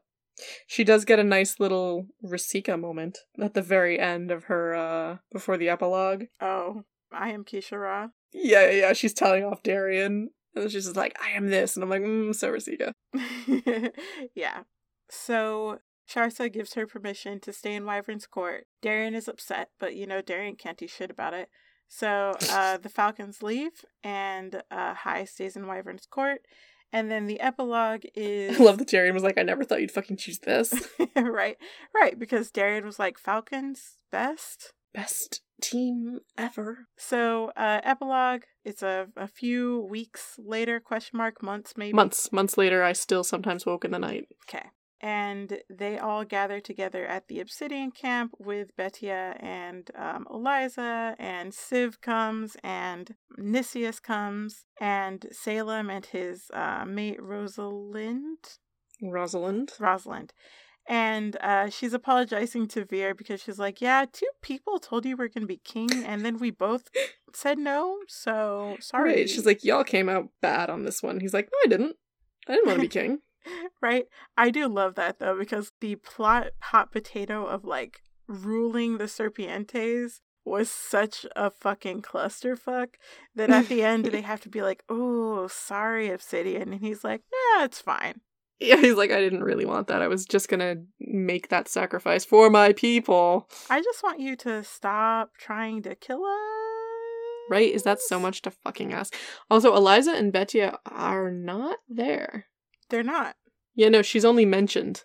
It is Salem, Rosalind, Nicias, the Obsidian Guild, the exiled falcons from the candle shop, Siv, and her Serpiente companion. Ah, that's right. Yeah, but no Betia and no Eliza. Right, because of an inconsequential thing that I did not discuss that happened earlier in the plot. Eh. so, yeah, they're around the campfire. They do some chatting about how great it is that there are so many different factions here and maybe we can live in peace. Right. He's like, you'll see Mavra, Kiesha'ra, Shimon Meek, and the descendants of Alistair standing together. But tomorrow, eh, but if tomorrow the fight starts again, at least they'll remember. And I was like, oh my god. That doesn't, that's not, but they'll still be killing each other. Literally Right. doesn't matter. Hey, y'all remember that one time we all stood in the forest together? That was Wasn't that nice? I'm going to stab you now and all your kids. cool. So, stab, stab. Hai gets up on the dais. She uh, does her dance because uh, Eliza and Nicias fixed her wings. She spreads her falcon wings that are cobra colors, and isn't that just a perfect encapsulation of her biracialness? Except it's not because her cobra's gone. Mhm. And she does a brief sakri where we get like a thousands of years in the future look at the Mavra question mark. Do you want to know? I mean, yeah. Okay. so, uh, in the Ebony books, which inspired the books that became the Mavra, there was Harakiesha Cobriana as one of the main characters in Ebony. And there was Alistair Shardae. Yeah, I know, that's the name. Alistair too. Alistair too. Aubrey too. Uh, both of these women were enslaved to the vampire Gabriel, who some of you may remember from Midnight Predator, and if you've read the Mavra from the Mavra. Both of these women became enslaved by him and became friends. And Hara helped. Ashley was the name that Gabriel called her, like taking her her cultural name away from her. So the two of them escape with the help of Malachi. At least that was how it was before. I don't remember how it goes in the Mabra. Um, and in Malachi is the book three TV that we saw things through. he is a white viper falcon, so he has prophecy. And Hara and Ashley and Malachi get away, and Ashley, now Alistair again, you know, ends up taking Malachi as her mate because he's like, I will follow no queen. But this one, this one's real pretty. I will This follow one's her. hot. I like this one. But the problem was in the Ebony books, which didn't happen, so all of this could change if the author ever decides to do more with that series. Alistair and Hara were still technically considered by the Katama line of vampires, which Jessica was part of with the Midnight series. All of these words sound like nothing if you don't know what I'm talking about, and this is amazing. Uh, but you do, you know. Mhm. Um, once you've been enslaved by a vampire, if they don't let you go, and kind of even after if they do, you're now their property. It's gross. Um, and you're your children, your ancestors, or your rather your descendants, not ancestors, uh, are also their property. So when Malachi and Alistair have a kid, she's real sad about it because like she knows that Gabriel could come at any point in time and also she still kind of misses him because she's got some Stockholm syndrome and wants to go back to him. Mm-hmm. Um but Hara and her are friends and Hara's like no don't do that. And there's a scene in Ebony and like I said this could change. This is all just behind the scenes stuff. Um but like we do see this scene in Wyvernhail of Harah Kieshkobriana with as Diente of the Serpiente having reclaimed her throne after being, you know, a slave. Um, enslaved, rather. Um, with Alistair and Malachi's daughter. Um, so, like, that's the pretty image of, like, oh, there's a hawk viper child. It's a hawk viper falcon child, and the hawk mother and the viper falcon father feeling very trusting with their child, with the cobra diente, right? Very pretty. But the way it had previously seen, the Sakri she had seen, was Alistair being like, I'm gonna go back to Gabriel. I mean, it wasn't that specifically, but it was seeing Hara stab Alistair because she wouldn't let Alistair go back to Gabriel.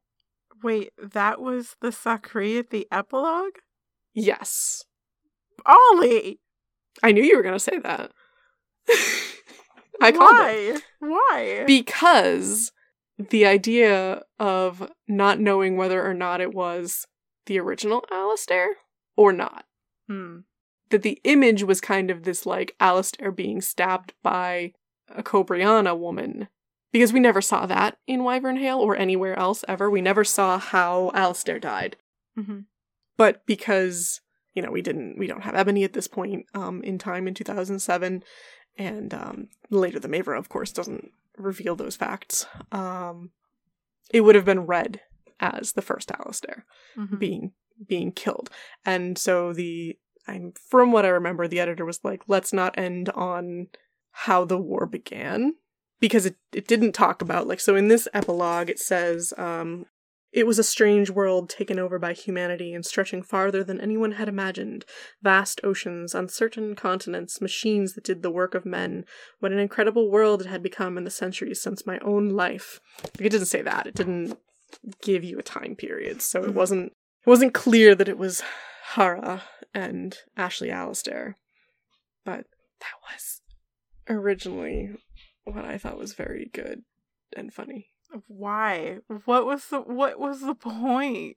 The point was because the whole fucking series was just inconsequential to me.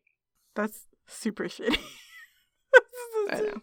That's a shitty ending. The only thing that redeems this series, honestly, for me, is this ending, which, like, you know, as a reader, you don't know. Yeah, it does end more hopeful. Yes, you don't know any of the midnight stuff. All you see is like sometime in the future, post industrial, there will be a, a, hawk and a, an obsidian and a cobra, and they'll be happy, which is still not great because, like, then it takes that means it takes thousands of years to get there, which is yeah. stupid.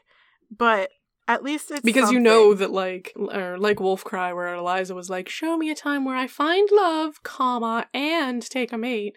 That Hai must have been like, "Show me a time in the future when we're not all fighting," and that it was like, "Hold on, flip, flip, flip, flip, flip, flip, flip." Ah, uh, it's like eighteen ninety. Um, yeah, it takes here you. Go.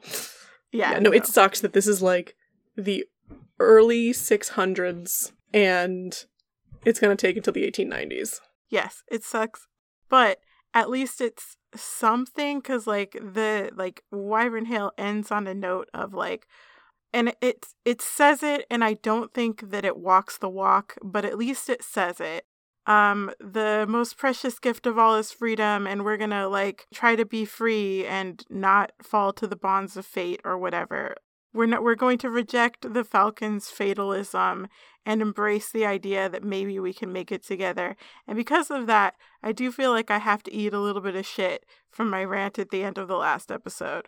Because at the very least, the author is trying to present a hopeful ending that is not rooted in like the shitty colonialism of the Falcons. So clap, clap, clap, clap, clap for that.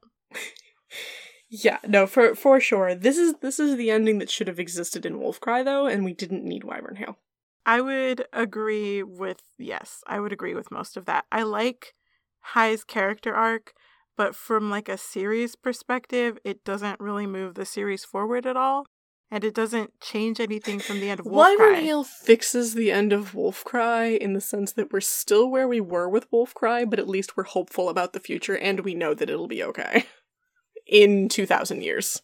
Right, but even like even Eliza's hopeful speech at the end of Wolfcry, that could have been enough not knowing about the Maevra, because then it's like, oh, I'm gonna leave you guys, and maybe eventually in a few generations we'll know peace.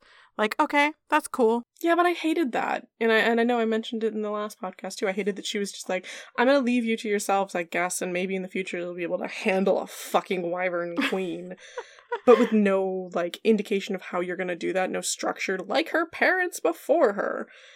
That's true. Like at least Hai rejects the racism, but only mm-hmm. after not having the magic. Like she's still biracial. Mm-hmm. She's still, you know, the child of Anjay Cobriana and Darian. But like at least she's like, fuck you, fate doesn't control us. Yeah. And I do appreciate that there's more mm, like showing of a gathering here with the the group at the Obsidian camp so yeah, like I I personally don't like that the timestamp is so far ahead. Like I think that part sucks. But yeah, at least there's a little more action towards like making a collaborative effort, you know? Yeah. But listen, I do have questions, right? Because like mm-hmm. the book tells us that like oh, Hai is embracing her to cultural heritages. She is like rejecting the Falcons fatalism she sort of calls into question because very early in the book, Hai is like, oh yeah, the Serpiente Avian War was totally justified, and I believe that. And then at the end of it, she's kind of like, well, I don't have the power that the Falcons decided it was appropriate for serpents to have. Like, she at least acknowledges yeah. that, like, that was a choice of the Falcons and not, like, fate itself, right? Yeah. So that's fucking something the fucking crumbs in this book. but like my other question is this, like so um Siv after she boots Prentiss has spent time like not spent time. It's just implied that she's going to hook up with this unnamed serpent. Oh, that made me so sad. I'm like, why didn't we name this guy? But good question. Why does this person not have a name? Question part 2. What happens to Siv's kid? Right? And I think that's why there was the indication that maybe a sixth one would happen that would be from Siv's perspective. Right. Because, like, fundamentally, no world rules have changed. Yeah. Siv having, even if it's not a cobra, Siv having as a hawk a child with, like, a python would still be a problem. We know she has a kid. Hai has told us multiple times the child's name is Alea. Right. And, like, in one of those visions, isn't the serpent the dad? Yeah. So, like, we've averted this disaster. What happens when right. Alea? We're just back at the end of Hawksong. right?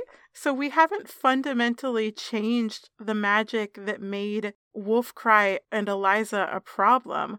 We're just saying, oh, we settled this disaster. Oh shit. Nope, nope, nope. I realized what it is. What? It's that a hawk will always breed true over lesser magics. Oh. And a cobra they were equal magics. So Alea is just a hawk. but if you don't if you don't know that, if you're not like, "Oh, I see Burmese python is recessive to hawk in every fucking way," you get this question. So then we so okay. So then snakes can marry birds and birds can marry snake, but a hawk can never be with a cobra for thousands of years or ever. Yeah but they're the ones that need to be together. But again, I come back to the Falcons and the Cobras, and because of the Falcons now also the Hawks need to make good and become friends with Maeve's kin, the Obsidian, the Vipers, the White Vipers. That is the only way to stop this bullshit. but no one ever presents it as a as a as a valid option. I mean, I don't think there's a way for them to reunite the magic, honestly. Like, I feel like if there was, it would have figured into this somehow.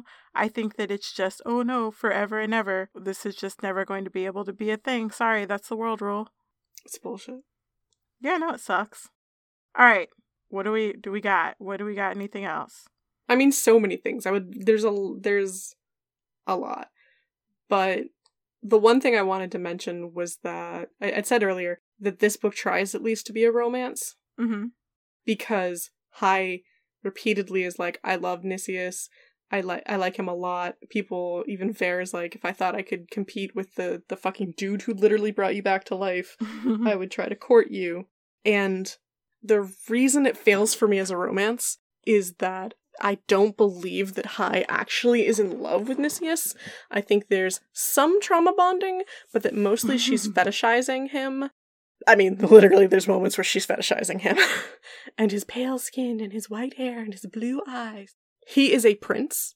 You have been raised on the island. Of fucking course you're in love, you know, quote, quote, with him. He also, again, is the man who brought you back from basically the dead. And they don't have anything. I don't believe it. I think it's just like, you're my prince, la la la. It's just, it fails for me in that way. I feel like we would see this if we ever decide to read the Manser series, that there's mm-hmm. a lot that is like, these people don't feel like they fell in love. Mm-hmm. It feels like it is a convenience thing. And left to her own devices, if she hadn't been fucking brainwashed. Like if she had just been raised as a cobra, if Darian dropped her off, you know. Mm-hmm. Uh I don't think this would have happened. I think it's because she is a falcon and raised to fucking bootlick the falcon monarchy that that's why she feels this way about Nicias. I 100% agree. I did not buy the romance, even though I, I definitely agree that, as with um uh, Eliza and Betia, like they put a lot of like building blocks in there where it's like this should make sense. Like I should look. I put the trope here. Why isn't like, it working? Right, and like Hai says a lot of stuff about how she's in love with Nicias, and like I understand why she would be. I just never felt it, and I assume that's just because the author's not great at writing romance. So yeah, I I don't think the author knows how to write a healthy romance in that kind of way. Yeah, and I think also just the writing style doesn't lend itself to It's so it of, doesn't have any emotions. Yeah, there's just it's not expressive enough, I don't think, to capture uh, a kind of romance that would make me feel feelings. Yeah, like I, I it's part of why I don't want to read the Mancer series because it's literally listed as a gay romance fantasy novels. Mm-hmm. And I'm like, I don't fucking buy that for a minute. I bet it's filled with plot. I, I I'm with you on that. Yeah. The only thing that I wanted to mention is that this book, as we've discussed, really drills down on Hai dealing with her heritages. Mm-hmm.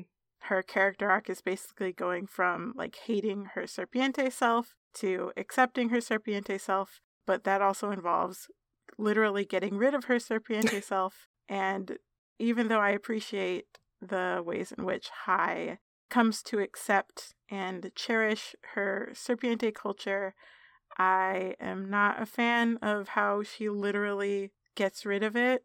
She literally can't be a serpent anymore once she finally accepted it. Yeah, and I, I guess you could look at it and be like, oh, well, she gave it to, you know, uh, Salem, like she literally embodied her her serpiente ness into somebody who mattered to her. And like Maybe that could be true, and maybe that's a good analysis. I just know that the idea of Hai having to literally get rid of her Serpiente magic to exist and have like a full life makes me grossed out. I fully agree. Mm, even her being able to have her wings healed by Nicias and Eliza helping her can't happen until the Serpiente is gone. Yeah, hold on. I do want to get the exact phrasing because I don't want to get this wrong because my magic was finally under control, they had been able to work together to heal them. Mm-hmm. Like, that is awful. That it's like you cannot be in control until you've gotten rid of it. You can't appreciate what you have until it's gone, I guess. Well, and also the idea that she says multiple times, which is that her Serpiente magic is in conflict with her Falcon magic, and that's sort because of because her falcon magic her- is quote unquote whole, and her serpent magic is like not because half of it's in I don't know some avian somewhere. Right, and and also that just the conflicting natures of Anhamirak and Ahnmik, even though you would think that it would be more of a yin yang thing, but whatever, they just don't mesh, and that's what causes Hai to sort of have all of her personal issues. Um, I mean, I I feel like this requires more analysis from somebody who maybe has more experience having and living with multiple cultures. Yeah, she's basically white passing in this world. No, she's not white passing. Like her not being white passing is explicitly. Oh, I'm sorry. You're right. She's not white passing. She has been wanting to be white passing. Let me rephrase Right. it that way. She has lived in a world of white people, and they're like, "You're too dark." She literally says at one point, "My features were too dark," Mm-hmm.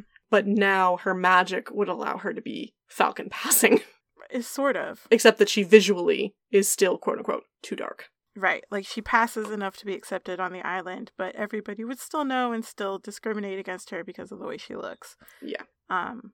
Yeah, it's weird, and I appreciate Hai coming to love herself, but asterisks.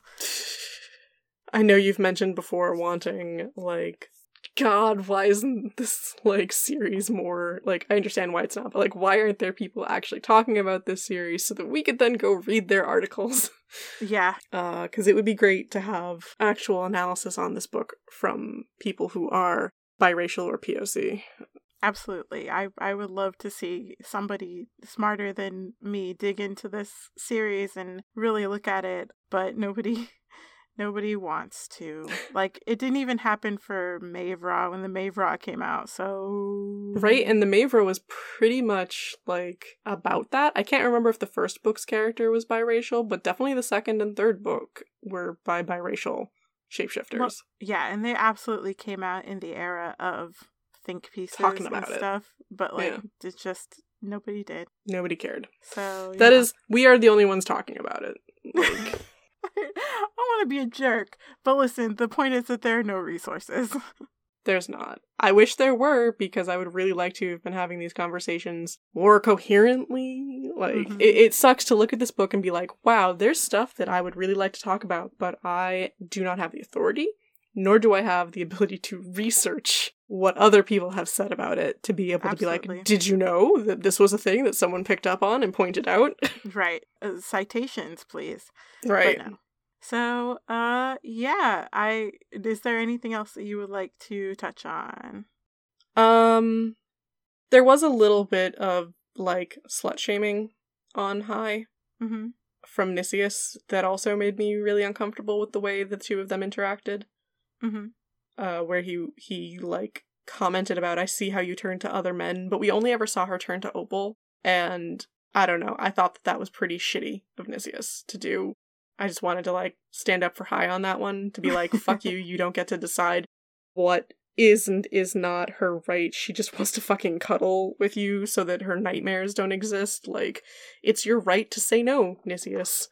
But like, you don't have to be a dick about it. Mm-hmm. And also, Eliza, why do you have to keep fucking having kids? We know you're not bi. Yeah, I hate that.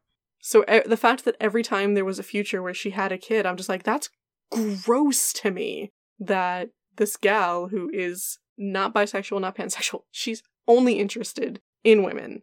Mhm. And I don't think trans people exist in this world. So the fact that she keeps having kids is just like, ew. you fucked dudes who you were like, all right, I'm literally doing this to have a kid. I feel so bad for her. Um, and all- in the futures, we never saw Betty. Betty wasn't there. Right. Again, she's just a fucking sexy lamp that Eliza can talk to. yep, it sucks. All right, so Ollie, Mhm. would you recommend Wyvern Wyvernhail slash the Kiesha'ra? All right, so reading the book, I kept thinking about the fact that if I didn't know Falcon Dance and Wolf Cry, it might be okay if confusing.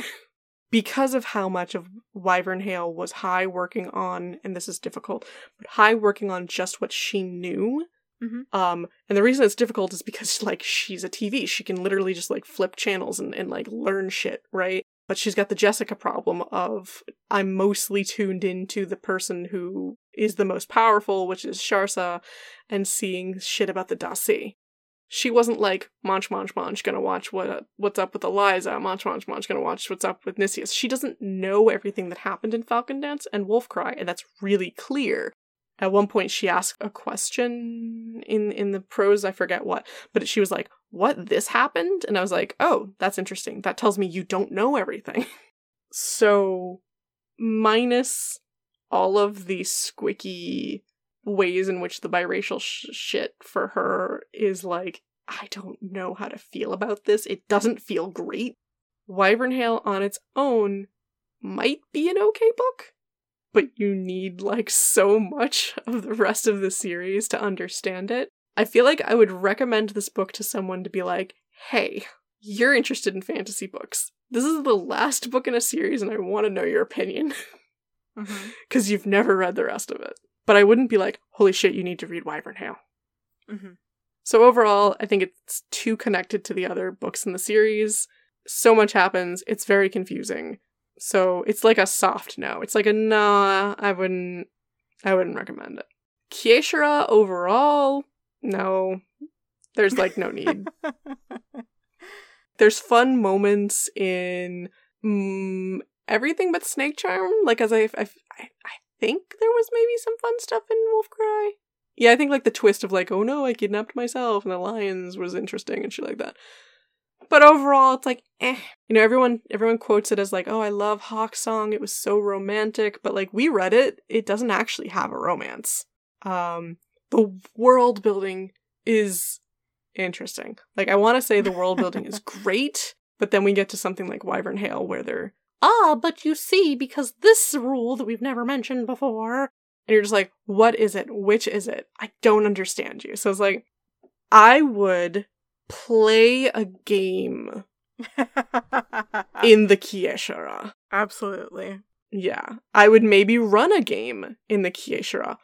Fuck knows I have way too much information in my head on this series.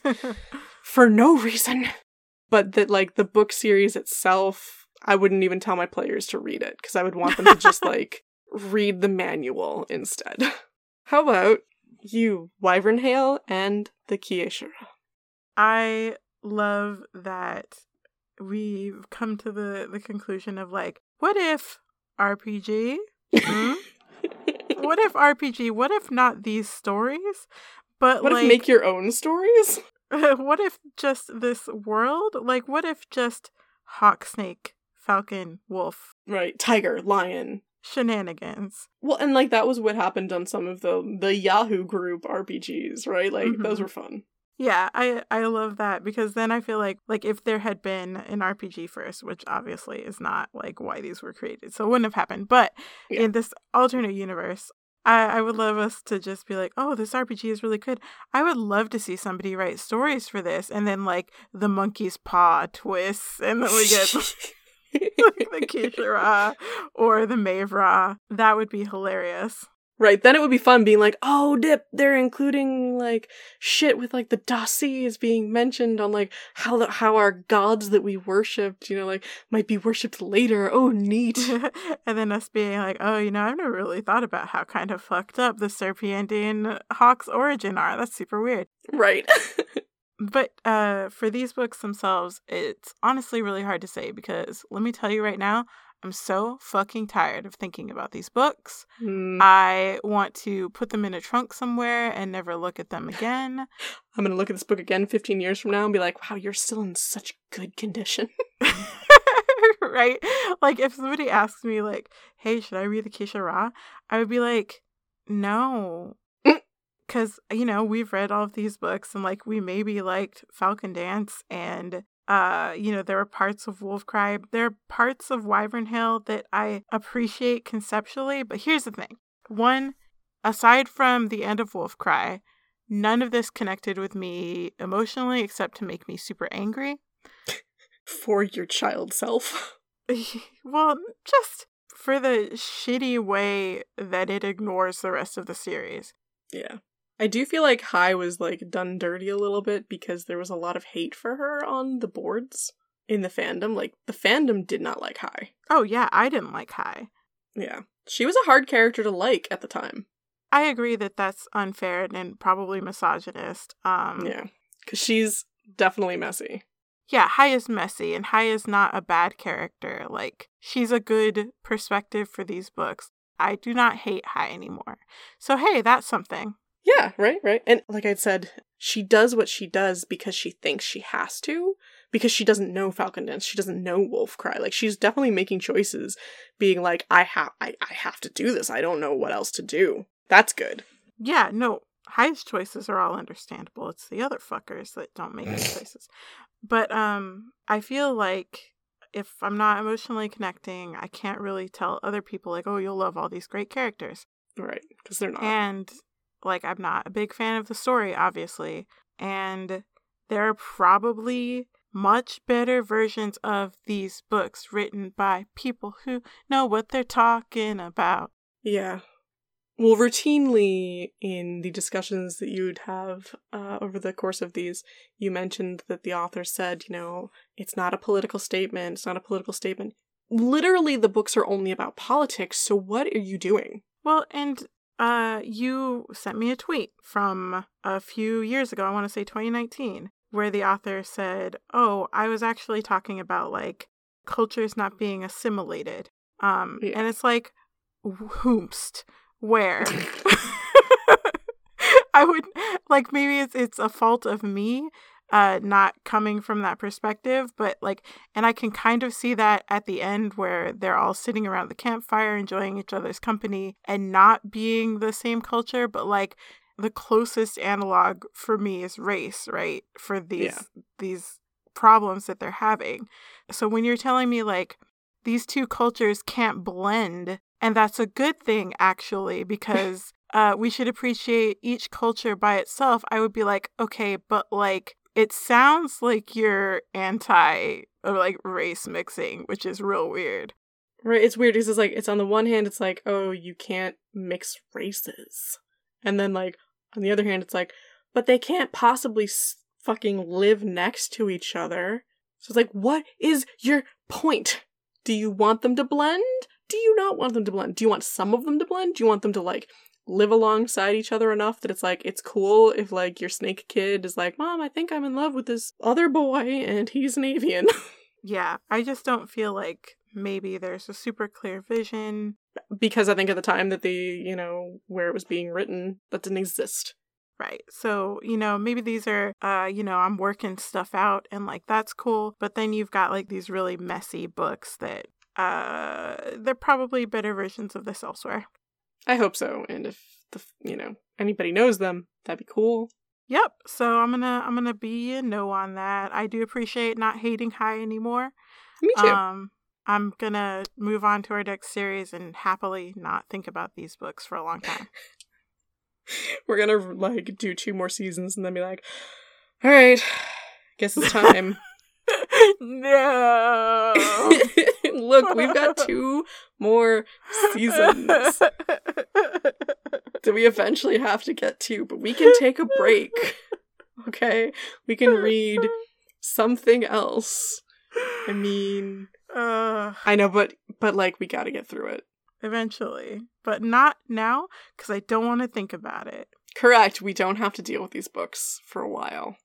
All right. Well, I'm Ollie, and you can find me on Twitter at Olivia Hennis, or you can follow Backlist Podcast on Twitter.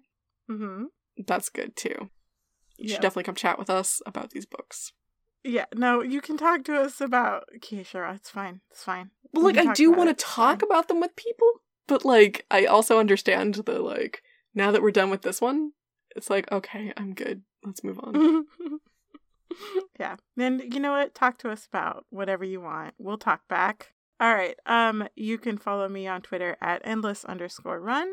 Um, and you can also follow us on Patreon, patreon.com slash backlist and chill. Thank you to all of our patrons. We super love appreciate your support. We love you. And thanks for hanging in with us uh, while we ravage this series that a bunch of people super duper like. So, you know. But was it a bunch of people? Well, uh, listen, a significant portion, I feel, of maybe. This is the, first time we've had people us. talk to us, so like that is true. Right. So Minus small you know, but vocal. previously. Yeah, yeah. We've we've had a new person talk to us, so like Yeah. that's that's cool. All right, we'll see you next time when we announce our next season, season seven. All right, bye.